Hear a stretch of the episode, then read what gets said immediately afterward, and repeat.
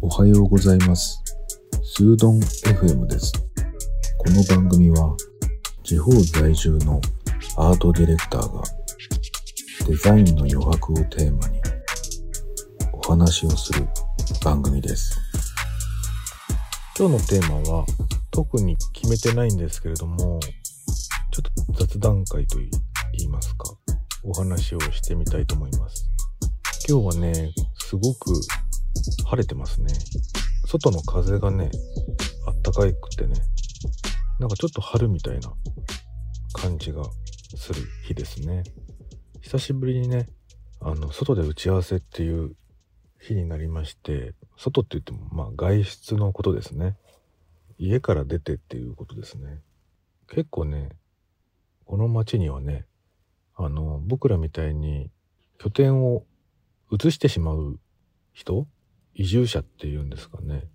ていう人もいればあの多拠点でねあのいくつかこういろんなところにオフィスがあってそのうちの一つがこの町にもあるっていう人もいたりね。割と田舎なんだけれどもあのグローバルな人も少しいるっていう土地になってきていますね。で彼らがねあのまあ日本にいる時にちょっと打ち合わせをしようっていうことで今一緒に仕事をしてる案件があって。でこれまではねまああのステイホームがねこう進んできて遠方でもね割と普通に打ち合わせをする機会って増えたんだけれどもだけどやっぱり会って話した方が早いっていうこともねすごいいっぱいあって今日はねせっかく帰ってきてることもあるしあの会った方が早いからっていうことでね一緒に打ち合わせをしてましたね。いやー改めて考えるとすごいなと思ってて彼らはねもともとこの土地には多分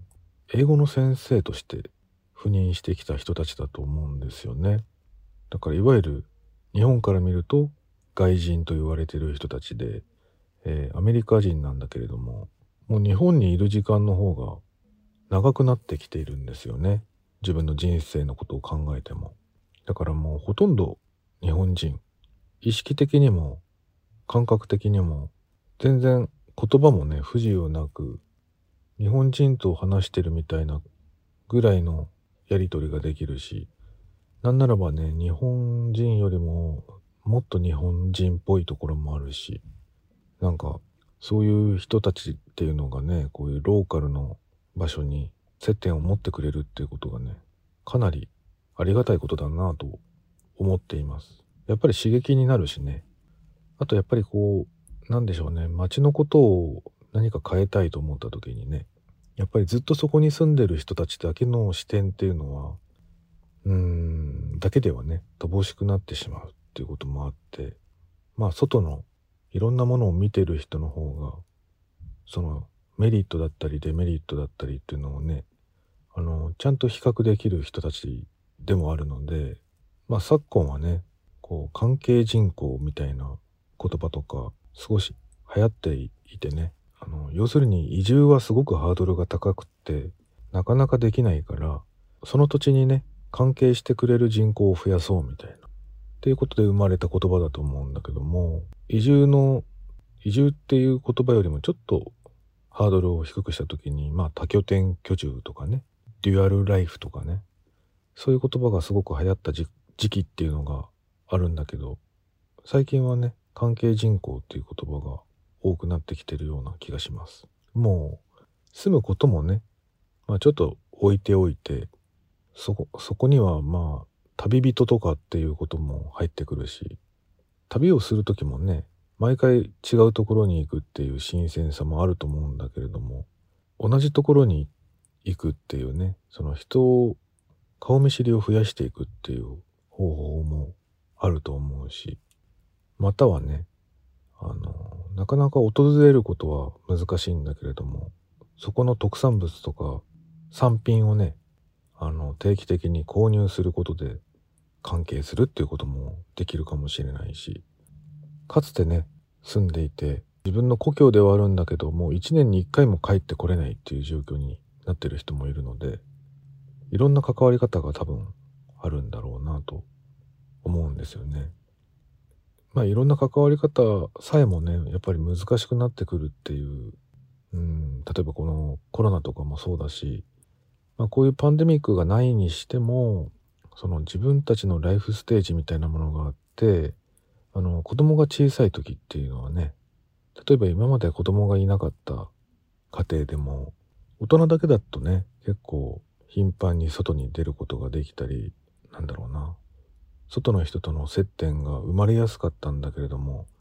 ちっちゃい子供ができちゃったりするとねやっぱり中心が子供になってしまうので自分の動き回るなんでしょうね行動範囲っていうのかそういうものがすごく狭まってくるような時期ってどうしてもあるんですよね。人に会わなくなったりあの、まあ、子供が1ヶ月2ヶ月3ヶ月は人とあんまり接しない方がいいんじゃないかとかねいろんなことが環境を変えてくると思うんですよね。それでまあ話をね戻すとまあこの町はねすごく人口もどんどん減ってきているし、まあ、全国的に日本はそういう傾向にあるんだと思うんだけれどもそれでもまだねあの移り住んでくる人の数もちらほらいるっていう状況なのでうん。まだまだ未来は明るいんじゃないかなと思っています。なんかバランスもすごくいいしあの人の数だけがねその幸福度に比例するわけじゃないと僕は思っているので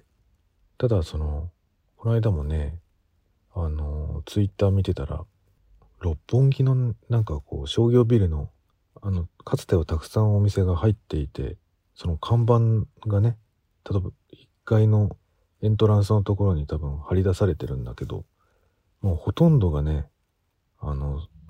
何て言うの？閉店しましたみたいな風になってるのをね写真に上げているのを見ましたけどやっぱりそのこれだけねパンデミックって今までにないようなことが起こっちゃうとかなりその人が街に出歩かなくなるっていうまあ想像もしてなかったと思うんですよね。飲食店の経営している人たちとかね。またこう新しいそのスタンダードを考えていかないといけないと思うんですけれども。そういうものに比べちゃうとやっぱりこの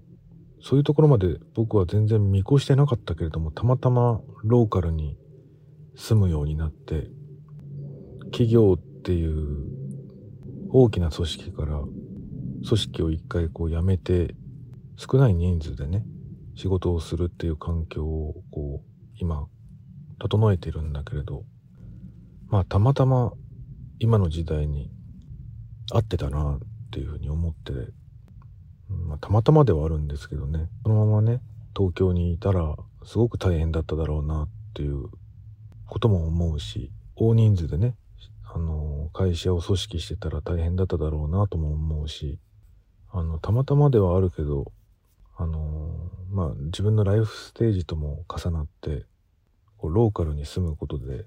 あのとてもねありがたい環境になってきているなっていう思うんですよね。だからまあこの次のねそのパンデミックが終わった後にじゃあどういう生活どういう面白さ楽しさどういう仕事の仕方がいいのだろうかなっていうのをね少しこう考えながらグローバルにね行ったり来たりしてる移住者の人たちともこう意見を交換しながらね考えていきたいなと思っていたりします。まあ、このね、パンデミックになったからといって、まあ、海外にいて戻ってきた人もいれば、あの、海外にずっとそのままね、あの、住んでる人たちも、まあ、いるわけで、あの、みんな、個々にね、それぞれの日常があるんだなっていうのを思いながらね、みんなのとのやり取りをしてますけども、いやすごい時代だなとは思うんだけどね、でもやっぱり、こうそれぞれのいつもの暮らしっていうのがあるんだよね。だから面白いなっていうふうに今はこう思っています、ま、ちょっとね取り留めのない話になっちゃったんですけれどもまあ久しぶりに人に会うとねいろんなことを考えるなと思ってこうダラダラと喋ってしまいました。今日はこの辺にしておきたいと思います。それではまた。